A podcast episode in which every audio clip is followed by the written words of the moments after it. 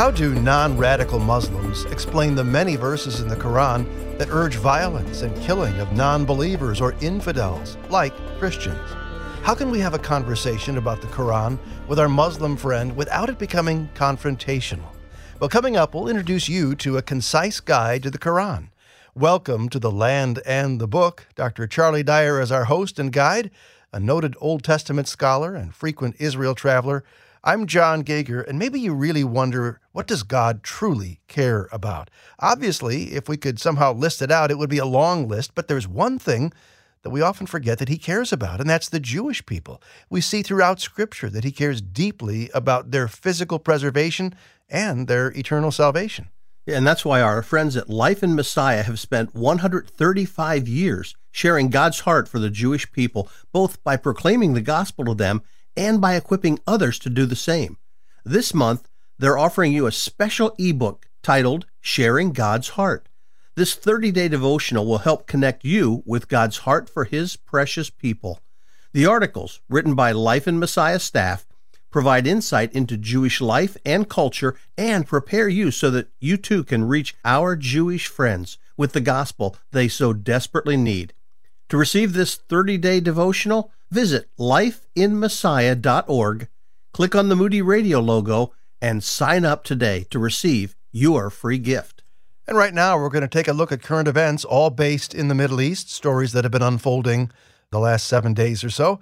With Rosh Hashanah this past Monday and Yom Kippur coming up this Wednesday, we are in the middle of the Jewish High Holy Days, and that also means increased tension between Israel and the Palestinians.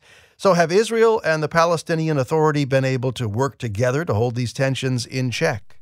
Well, you know, John, there has been some cooperation, but it's been spotty at best. In his UN speech, Israeli Prime Minister Lapid called for a two state solution and said an agreement with the Palestinians was the right thing for security, the economy, and the future of all their children. Unfortunately, Palestinian Authority President Abbas followed by accusing Israel of destroying a two state solution. He said he wants peace, but then delegitimized Israel's right to exist, calling it a colonizing power and denying any Jewish right to Jerusalem.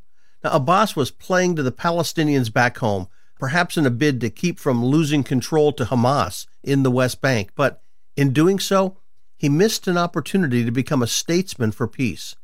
In the meantime, Israel's trying to provide economic opportunity for Gaza in exchange for security.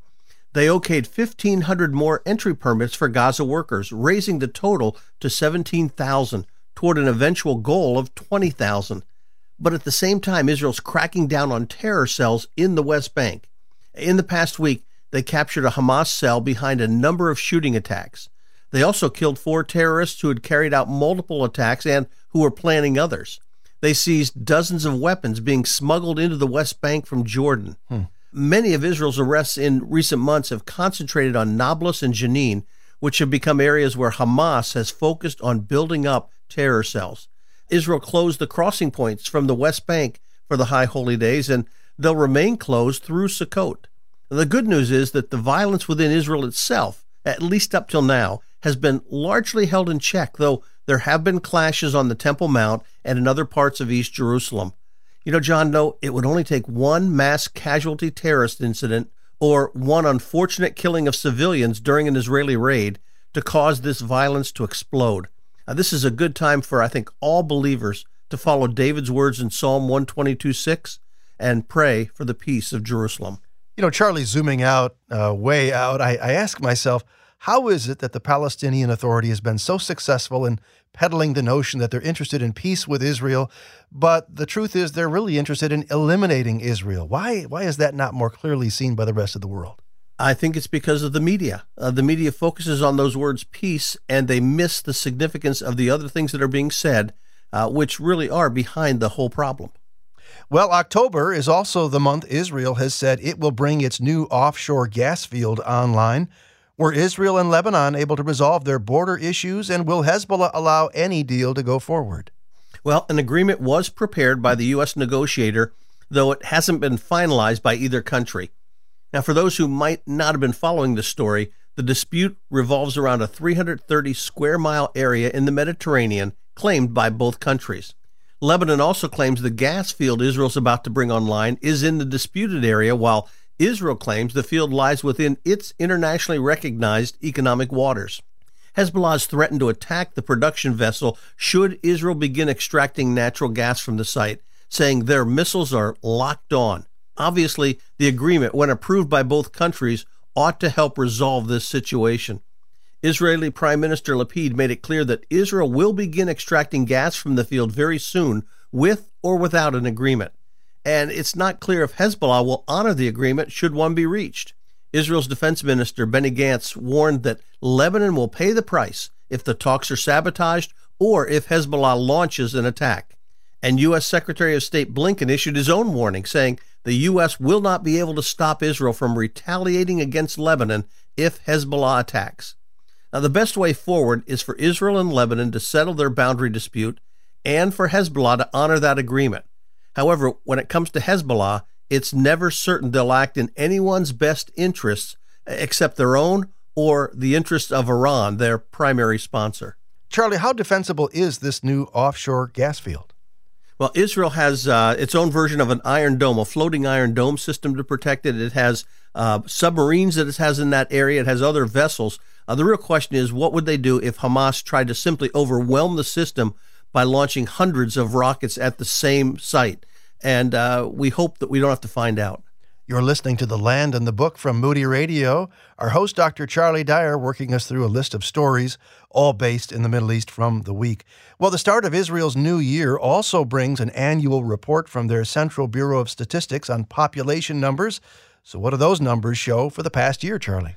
The most significant finding is that Israel's population right now stands at almost 9.6 million. Now, of that number, just over 7 million are Jewish, that's 74%, and just over 2 million are Arab, that's 21%. The remaining half million are classified as belonging to neither of those two groups. Israel's population grew by 187,000 last year. Now, one reason for that growth is a large influx of immigrants, 63,000 to be precise, and Two thirds of those came from Ukraine and Russia because of the war. Now, according to the Central Bureau of Statistics, Israel's population should reach 10 million sometime in 2024. Another set of numbers were released related to tourism. Following a total closing of the country for almost two years, tourism has started climbing back toward pre COVID levels. From January till May, 785,000 tourists entered Israel. Now, that's up from 400,000 for all of the previous year and the total number this year then climbed to 1 million by July 10. And the tourism ministry estimates that through the remainder of this year, they'll have upwards of 2.5 million tourists. Now, that's still way down from the 4.9 million back in 2019, mm-hmm. but it's six times the number of last year. And the Hotel Association of Israel expects the total number to rebound to 2019 levels by next year. More people and more tourists. That's Israel's hopeful forecast for the new year. But if COVID taught us anything, John, it's that we need to append the words Lord willing to any prediction. Well, researchers in Israel and the U.S. have found a new way to diagnose Alzheimer's without having to perform PET scans or cerebrospinal fluid analysis. How significant is this latest discovery out of amazing Israel? Uh, a simpler way of diagnosing Alzheimer's could be extremely helpful in two ways. First, it helps eliminate the other more invasive ways now used to diagnose the disease and Second, it could lead to more early diagnoses and treatments for those with the disease. Now, what makes this so important is that they can diagnose Alzheimer's by looking for beta amyloid plaque and abnormal tau proteins in the retina of the eye. Evidently, changes in this part of the eye reflect pathological processes in the brain. Uh, in the experiments, patients were asked to swallow turmeric capsules.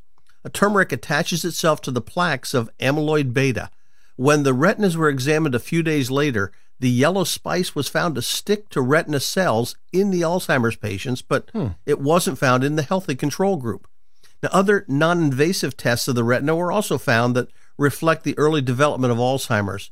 Larger tests still need to be conducted before the means can be implemented clinically, but right now we know there's no cure for Alzheimer's. But early detection, perhaps as part of an annual eye exam, could help individuals gain earlier access to treatment to slow its progression.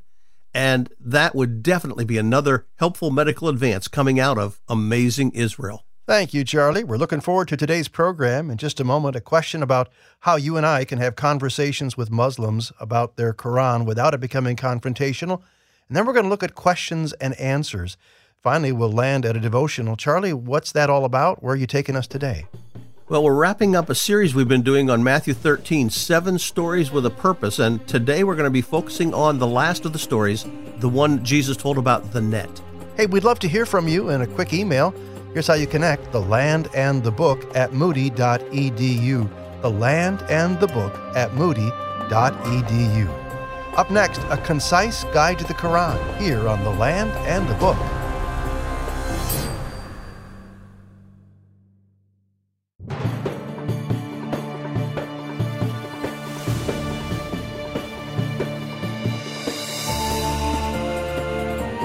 As Christians, we think we have a pretty good handle on what the Quran teaches. But do we? What have we overlooked or misunderstood? Coming up, a concise guide to the Quran. It's a great conversation worth hearing, and this is The Land and the Book. I'm John Gauger, thanking you for joining us for segment two. Right now, let's head to this thought about sharing the love of Christ with a Muslim friend. Christians and Muslims can agree on a lot of words, a lot of concepts, a lot of ideas.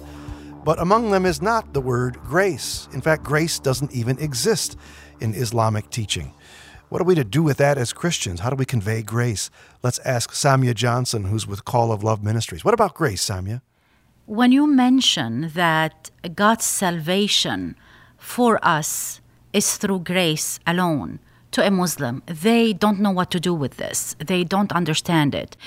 Because Muslims use the word grace for anything that's a materialistic gift, like they say, bread is grace from Allah.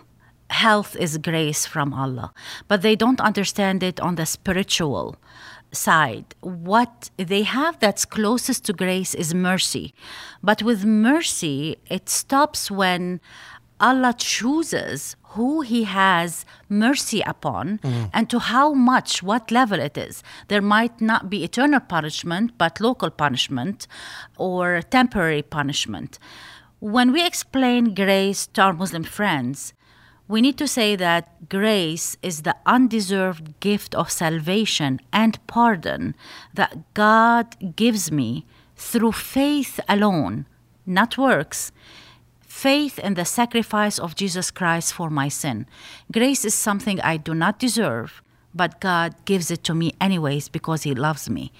When some Muslims grab this for the first time, mm. they are amazed yeah. that there is such a God who gives me the gift of eternal life for free. Christian words to clarify one of the chapters in Samia Johnson's book, The Guide to Loving Your Muslim Neighbor. More at calloflove.org. How do non radical Muslims explain the many verses in the Quran that urge violence and killing of non believers or infidels like Christians? How can you and I have a conversation with a Muslim friend about the Quran without it becoming confrontational? Well, welcome to the land and the book. I'm John Gauger, and I'd like you to meet today's guest. Ayman Ibrahim is professor of Islamic Studies and director of the Center for the Christian Understanding of Islam at the Southern Baptist Theological Seminary in Louisville, Kentucky. He was born and raised in Egypt and has taught in various countries in the Muslim world and in the West. His articles on Islam and Christian Muslim relations have appeared in the Washington Post, Religion News Service, and First Things, among others. Ibrahim has written several books, including A Concise Guide to the Quran. Welcome to the land and the book. Thank you, John, for inviting me. I look forward to this conversation. You know, I have been told by some Muslim background believers that one of the most effective ways to get Muslims to question their faith is to have them read the Quran. I've heard most Muslims don't really read it and they don't know how dangerous some of its content really is. What's your experience? Well, for Muslims in general, the Quran is viewed as the inerrant, infallible word of Allah. That's for the vast majority of Muslims. So they don't really approach it in order to learn more about Allah. They approach it as if it's a mystical power, it's a huge power, metaphysical power. So even the book itself for Muslims is a source of blessing. And we need to understand this about their approach. to this book. So, the book in general for Muslims and for non Muslims is not easy to fathom, to comprehend. It has lots of changing topics. There is no clear context for some passages. So, for Muslims and non Muslims, it's not easy to read, but Muslims still view it as the powerful word of Allah, and part of its powerful aspect is that it's not easily understood. Now, how do they understand it? They need the Imam of the mosque, the leader of the mosque, to interpret it. So, most Muslims see the Quran as very difficult to understand and they rely on the interpretations of the local leader of their house of worship. I hope that makes sense. Yeah. Well, many Bible believing Christians wonder why Muslims don't question the teachings of their book more. For example, the Quran appears to teach that a Muslim can simply divorce his wife, then sleep with someone a few days, and then divorce her and go back to his wife, and everything is fine. In other words, it appears that the Quran allows for infidelity as long as it's done by the letter of the book. Why don't Muslims, especially women, have a problem with this? Well, some do have a problem with this, but still, it brings me back to the first comment that Muslims view this book, the book that we call today the Quran, as so holy, so sacred. It's unmatched.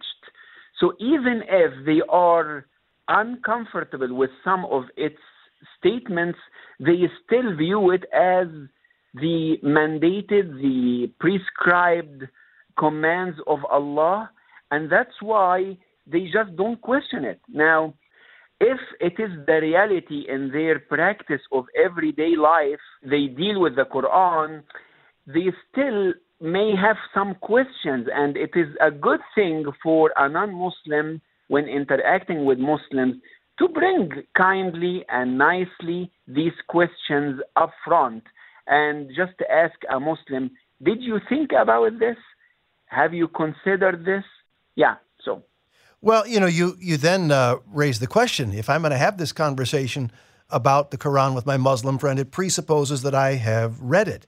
So you're saying it's a good idea for Christians to read the Quran? It is good idea for you to read the Quran, for Christians to read the Quran, because basically you will understand more about what Muslims, what our Muslim neighbor reads, or at least hopes to follow. But in reality, the reading of the Quran is not easy, not a task that will be smooth because there are many different words, many uh, switch between topics. Mm-hmm. So, yes, glance through the Quran, go through it at least to some extent to understand what Muslims read. But a book like what we are talking about, a concise guide to the Quran, will give you light to the various aspects related to the Quran as the holy book of Islam. Well, I'm glad you mentioned the book because uh, as I've looked at it, I love the way it's laid out. Very logical, very easy to follow, easy to read. And if this is maybe your first exposure to truly understanding the Quran, you could do no better than a concise guide to the Quran written by our guest, Ayman Ibrahim, who, by the way, was born and raised in Egypt and is taught in various countries in the Muslim world and in the West. Well, how do non radical Muslims explain the many verses in the Quran that do urge violence and killing of non believers or infidels like Christians? That's just something you can't really tiptoe around. This is a very good question, um, John. Uh, so let's distinguish between different kinds of Muslims. Muslims are not all the same. And I speak about this in my book, um, A Concise Guide to the Quran. You can say that the vast majority of Muslims around us are the cultural Muslims, the nominal Muslims, who are Muslims because they were born Muslims, mm-hmm. but they really don't know any sophisticated ideas about the religion. They just want to live and let people live, and they don't understand a lot about the basics of Islam either, you know. The second group among Muslims are those who are religious, who are by nature seeking to follow the commands of Islam and the Quran, and they are to some extent followers of the tenets of Islam, but they still want to understand Islam and apply it based on the culture they live in. So some of these religious Muslims live in America, for example, but they are not veiled like women. They are not veiled. Why? Because, you know, this is the culture here, and uh, they might just interpret the veil command in the Quran. Well, you know what? It was for a certain era, it's not for today. So they live Islam based on the culture mm-hmm. surrounding mm-hmm. them. Now, some people in the heartland of Islam, like Egypt, Saudi Arabia, they read the commands of Islam and the statements of the Quran, and they want to follow and apply it by the letter. And here you can find them still religious followers of Islam, but they still would like to say, well, you know what? A command of killing someone, maybe it was suitable for the seventh century, it's not today because Islam is a religion of peace. So you see these religious followers of Islam, that's the second category of Muslims.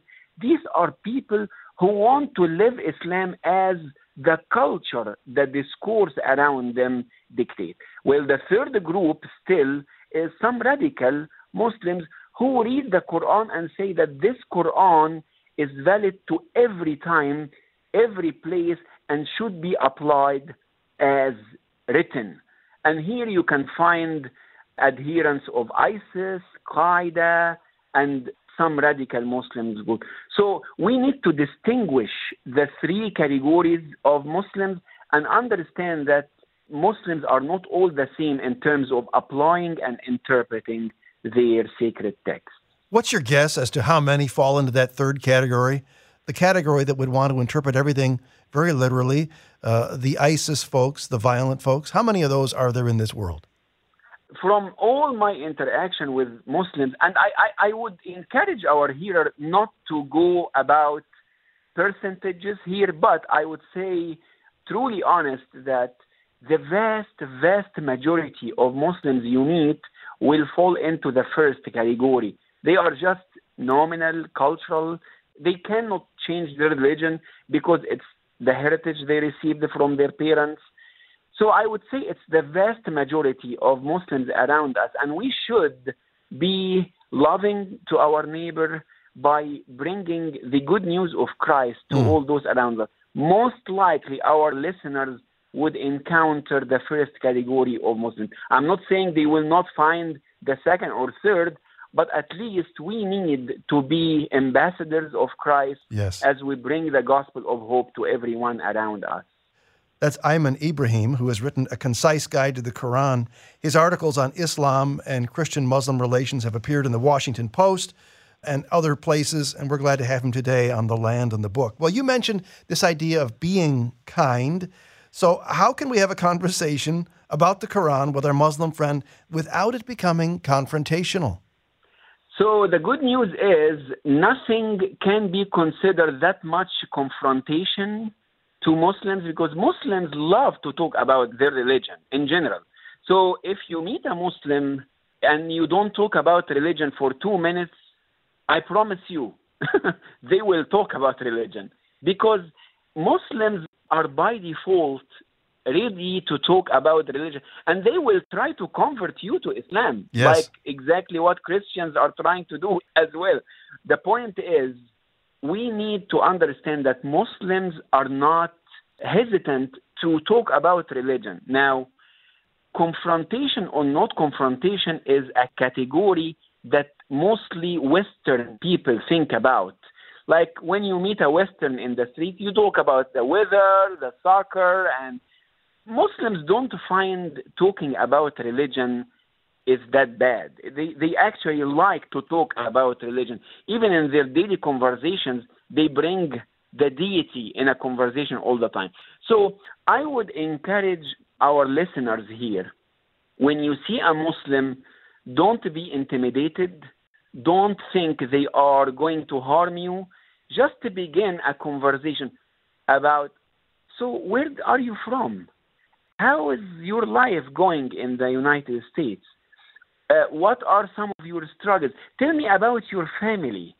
And the more we talk in a personal conversation, the more we will have a better ground to cover other important matters, including religion, including the eternal life, including how to be coexisting here in a wonderful way that you know what i have good news to tell you yes. and i cannot wait to tell you about it so that's that's how i would go for it plenty to think about and i want to say thank you to Ayman Ibrahim who's written a concise guide to the quran appreciate your visiting with us today it's wonderful to have been with you and I look forward to more conversation, John. Thank you very much. Absolutely. And a link to his book, A Concise Guide to the Quran, at our website, thelandandthebook.org. Charlie Dyer returns with more questions. Yours next.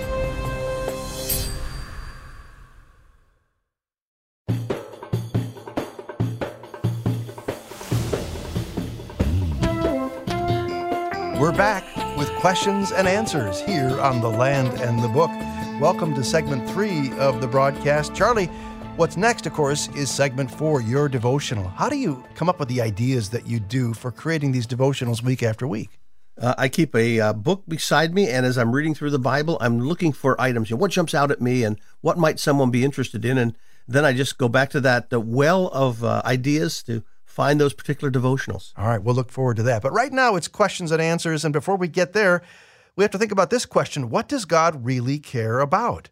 Obviously, that would be a long list if we were to take the time, but there's one thing we often forget that he cares about, and that's the Jewish people. Uh, we see throughout Scripture that he cares deeply about their physical preservation and their eternal salvation. Yeah, and that's why our friends at Life in Messiah have spent 135 years sharing God's heart for the Jewish people, both by proclaiming the gospel to them and by equipping others to do the same. This month, they're offering you a special ebook entitled Sharing God's Heart. This 30 day devotional will help connect you with God's heart for His precious people. The articles, written by Life in Messiah staff, provide insight into Jewish life and culture and prepare you so that you too can reach our Jewish friends with the gospel they so desperately need. Now, to receive this free 30 day devotional, visit lifeinmessiah.org Click on the Moody Radio logo and sign up today to receive your free gift. As we dig into today's questions, uh, just a quick note up front. Number one, those questions are welcome anytime online. You can email us at thelandandthebook at moody.edu the land and the book at moody.edu. Observation number two those questions can be about not just scripture, but prophecy, the Middle East itself, and, and we're going to be all over the map today, starting with this question from Paul, who asks Why do Muslim fighters and jihadists have their faces covered? I don't ever recall seeing their faces in pictures or on the news. Well, and I've actually never heard someone provide an explanation, so this is my guess, but it's, I think, a fairly reasonable one. I think they're doing that to avoid being identified. Police and other government agencies have used photos and videos to record events, and they do it to identify key leaders and participants.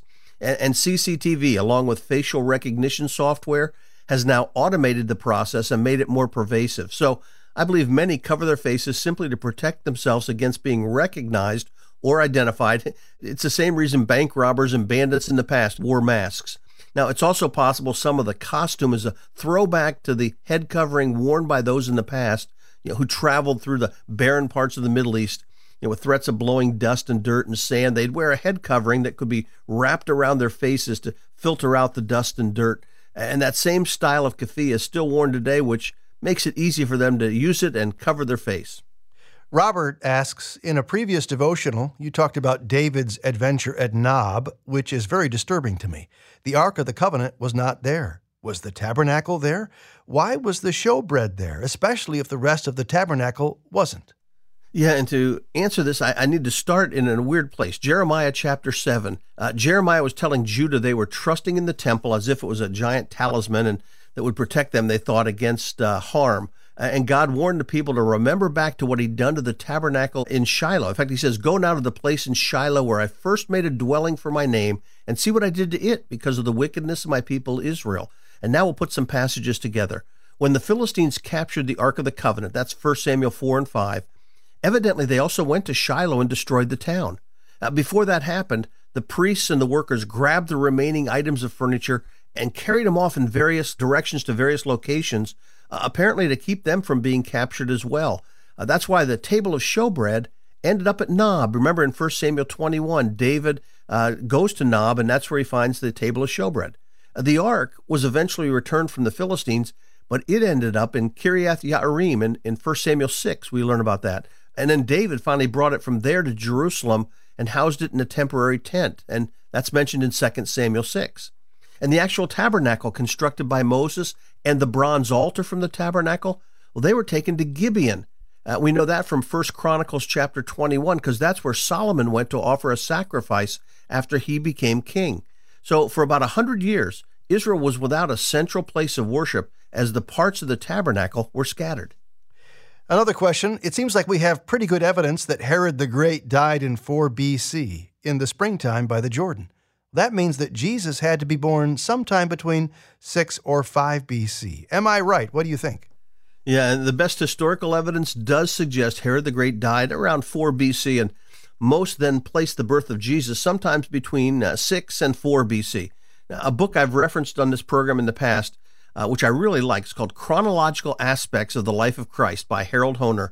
And he has a chapter in there on the year of Christ's birth. And he believes Jesus was born likely in late 5 BC or very early 4 BC. Herod then died later in the spring of that year. So, how was Jesus born? You know, four or five years before Christ, before BC. And the simple answer is that the chronology we now use to divide BC and AD was developed in the 17th century by Bishop James Ussher. He did a good job using the sources that were available, but uh, his reckoning on the time of Christ's birth was off by a few years. Now, rather than then going back and redating everything in our calendar, it's just been simpler to recognize this glitch in the reckoning and end up with Jesus being born a few years BC. This listener says, I know of one scholar who thinks the Antichrist will definitely be Italian. I've heard a different view that suggests he will be from the Middle East. Do you have a position on this interesting issue? Yeah, and really, I don't have a definitive view on the origin of the Antichrist. You know, some feel he has to be Jewish to be a counterfeit Messiah. I don't believe the Bible demands that, though it's at least possible. I do see the Antichrist coming from the revived Roman Empire, but that doesn't necessarily require him to be Italian, since the Roman Empire straddled most of the Mediterranean basin. I do have a problem with the Antichrist being Middle Eastern or Muslim. Uh, my main difficulty is it appears that the Jewish nation is going to make an agreement with him and place their trust for security in him. Uh, it seems that that's what Daniel 9:27 is saying. I find it hard to see Israel trusting in or depending on any Middle Eastern or Muslim country or leader for its safety and security. I also have a problem with such an individual fitting Daniel's description of the Antichrist, because uh, he says in Daniel 11, this future leader will show no regard for the gods of his fathers, nor will he regard any god but exalt himself above all. And that doesn't seem to fit a Muslim leader because uh, the key to Islam is that there is no God but Allah, and Muhammad is his prophet. And it seems like the Antichrist is not going to be following that. You're listening to The Land and the Book from Moody Radio. Our host, Charlie Dyer, is taking questions, yours. I'm John Gauger, intrigued with what you're wondering about, like this question from Sharon. If God forbids making graven images, how come Solomon set the brass sea on 24 bull statues? Well, I think the key is, is to look carefully at what God prohibited in the uh, second of the Ten Commandments. He said, You'll not make for yourself an idol uh, or graven image in the form of anything in heaven above or earth beneath or the waters below, and you shall not bow down to them or worship them. So the command prohibited making some physical representation of something that was going to represent a god and be worshiped. Now, while that applies to any physical representation, including statues, some today would say, and even photographs, the intent of the command was to prohibit making an object to be worshipped as a god. And I actually see several instances in the Old Testament where God commanded images to be made. In these cases, the image was not intended to represent a false god. Now, these include uh, the cherubim on the mercy seat, uh, the cherubim that were woven into the curtain separating the holy place from the Holy of Holies, and perhaps most importantly, the bronze serpent placed on a pole in Numbers chapter 21. Now, in each case, God commanded the representation to be made, and the image wasn't considered an idol. But in fact, later in Israel's history, people actually began viewing the bronze serpent as an idol, and they burned incense to it. And in 2 Kings 18, that's why King Hezekiah ordered it to be destroyed. So, all that to say, God did permit some physical representations, like the bulls in that sea of bronze, as long as they weren't intended to be worshiped. And uh, that's what I think was happening with the bulls in Solomon's temple. Mark listens to us on Moody Radio Cleveland, and he says it's my understanding that the Synoptic Gospels use Hebrew reckoning for time, beginning at sunrise or 6 a.m. The Gospel of John uses Roman time, starting at midnight and noon. So, in John 4, verses 6 through 7, we read of Jesus meeting a Samaritan woman at the well at the sixth hour. To be consistent, this should be, it seems to me, about 6 p.m.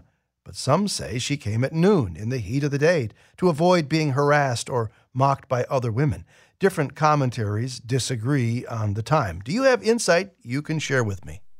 Well, and actually, I have very little to add to, to what you said because I think your analysis is right on target it does seem the writers of the Synoptic Gospels, Matthew, Mark, and Luke, use the Jewish method of reckoning time, which divides a day between sunrise to sunset. So the sixth hour would be six hours after sunrise.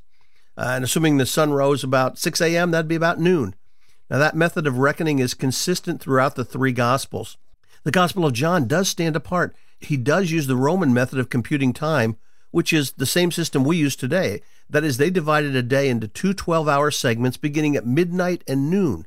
So the sixth hour in John's gospel with this woman at the well would either be 6 a.m. or 6 p.m. Now, there have been a lot of good sermons preached on how she came in the heat of the day, but I think she probably was there around 6 p.m. And it seems to me all the details of the story, even if that doesn't uh, help us preachers preach a better sermon. thank you, Charlie. And thank you for sharing these great questions with us. Yours is welcome at The Land and the Book at moody.edu. The Land and the Book at moody.edu. Up next, well, it's a favorite segment for many Charlie's Devotional. Keep it right here on Moody Radio's The Land and the Book.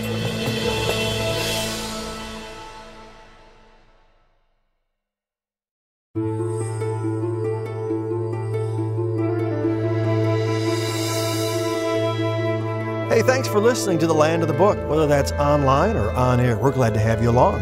Our teacher and host is Charlie Dyer. I'm John Gauger. Admitting that in my later years, I've kind of gotten into fishing just a bit because out where we camp, Charlie, you're guaranteed a fish inside of two minutes. I'm not kidding you. Not a big fish, and if that's what you're into, then you're probably disappointed. But I don't mind throwing my uh, hook in and getting a fish inside of two minutes. Kind of fun. Yeah, Jesus and the disciples loved to fish too. And uh, sadly, I'm not in that same camp with Jesus, the disciples, or you, John. but I think your devotional has everything to do with fishing. We'll get to that in a moment. But first, this look at what it's like to go to the Holy Land and have your whole life rearranged around Scripture. Check out this Holy Land experience. My name is David Lipson from Odessa, Texas, and I just want to say thank you to Charlie for your knowledge and your work over the last 30 years. It's awesome in my study of the scriptures, you've added so much more to what I knew before. Just going back and reading the Bible in the past week, it's helped to bring the locations and the people and the circumstances more to life. That it means so much more to me. It's at such a, at a deeper level than I've been able to understand in the past. That I think in the future I'll be processing that information at a new quantum level from where I've been in the past. And, and something else just strikes me as a biblical principle when over and over throughout the Testaments it says, God wants our obedience, not our offerings. And we've been to the sites that had the mixed up pagan offerings, and it talks about a horned altar. Now we know what a horned altar looks like. And what he really wanted was the obedience of their lives to serve his kingdom. And it was awesome. Thank you. So, if I say fishing, maybe you're thinking special tackle box and gear and line and Charlie, I think you're thinking something a whole lot more primitive and fundamental than that. Maybe a, a net? Uh, that's exactly right. And not just any net, a special net. Right. But, but, I'm getting ahead of myself. I need to start by, by saying, and if people have listened to our program, they know this I hate fish and I hate fishing. uh, about the only kind of fish I really like are fish sticks. And my wife says they shouldn't even legitimately be called fish. She's right. now, I, I do like Pepperidge Farm goldfish we buy for the grandkids when they visit, but somehow I don't think they count either. I suspect not. Yeah, I, I trace my aversion to fish to the time I went fishing with my grandfather. He was passionate about fishing and less charitable toward a fidgety five year old who was more interested in throwing rocks into the pond than in sitting quietly and watching a bobber float on the surface. Uh, we've reached the end of our seven stories with a purpose, the seven parables told by Jesus along the shore of the Sea of Galilee. Jesus shared his first four stories to the crowd gathered along the edge of the water the parable of the sower, the parable of the weeds, and the two shorter parables of the mustard seed and the leaven were all spoken to the multitude, and all four focused on the kingdom of heaven. They illustrated the different responses to the message of the kingdom. They explained why opposition would continue, and they described how the kingdom would continue to grow and expand. But then Jesus left the crowd and went inside a house with just his disciples. The final three parables were directed to this select group of followers. Last week we explored the parable of the hidden treasure and the pearl. Both parables stress the value of the kingdom. The kingdom of heaven was worth more than anything else in life. And now it's time for Jesus to share with his disciples his final story with a purpose. And the background of this story moves from the fields around the Sea of Galilee to the sea itself. Many of the disciples were fishermen, and the story Jesus began sharing had the ring of reality in their lives. They could hear the lapping of the water, feel the rough texture of the net in their hands, and smell the scent of fish that still lingered in the bottom of the boat. This was a story for them. When we think of fishing, we usually envision someone with a pole or a fly rod in his hand, casting a line across the water or over the side of a boat. But that was not the way fishermen caught fish on the Sea of Galilee. Sometimes they used a cast net, throwing it over the side of the boat. As the net fanned out, the stone weights attached to the perimeter pulled the net toward the bottom, hopefully trapping some fish inside. But at other times, groups of fishermen would use a drag net. Think of this as a net hundreds of feet long, weighted on the bottom with stones. Fishermen on shore would hold one end of the net, while others on a boat hauled the other end out into the sea and then looped back around towards shore, forming a giant horseshoe. They then pulled the two ends of the net toward shore, trapping everything inside the ever narrowing space. Eventually, the net was pulled completely to shore, filled with a variety of fish. Many fish in the Sea of Galilee were good for eating, but the waters also held some, like catfish, that were considered unclean. The fishermen had to sort through the catch, separating the fish that could be eaten from those that were prohibited. So when Jesus said the kingdom of heaven is like a net that was let down into the sea and caught all kinds of fish, the disciples could think back to those times they had rowed out into the lake, letting down their dragnet. And as Jesus described the end of the process as the fishermen sat down and collected the good fish in baskets, but threw the bad away, they found themselves nodding in agreement. Yep, that's the way it's done. But what's the point of the story? What's the purpose of this parable? Jesus didn't let his disciples wait in suspense for the answer. This is how it will be at the end of the age, he said. He goes on to explain that the fishermen in the story refer to angels, and the separation of the fish is the very same event he described earlier in his parable of the weeds, as the angels separate the wicked from the righteous. The righteous go into the kingdom, while the wicked will be thrown into the fiery furnace, where there will be weeping and gnashing of teeth. Jesus then asked his disciples, Have you understood all these things? And they said they had. And perhaps that's a good place to pause and ask you if you understand what Jesus was saying. We live in an age when people focus so intently on the love of God that they fail to notice the other side of the coin, the justice of God. God has defined what's right and what's wrong, what's pleasing and what he finds offensive. Many don't like to talk about eternal judgment, but the fact is, it's a reality. And it's so serious that God was willing to sacrifice his own son to pay sin's penalty so we don't have to experience the consequences of our disobedience. But ultimately, that involves a choice on our part. We either accept the forgiveness God has offered or we reject it. But the time of judgment Jesus was describing is coming. And our choice to place our trust in Jesus as our personal Savior or to reject Him has eternal consequences. Jesus ended his parable with a final illustration.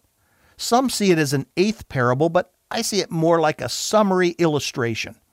The Old Testament revealed much about God's future kingdom program for Israel. It's the old treasure referred to by Jesus.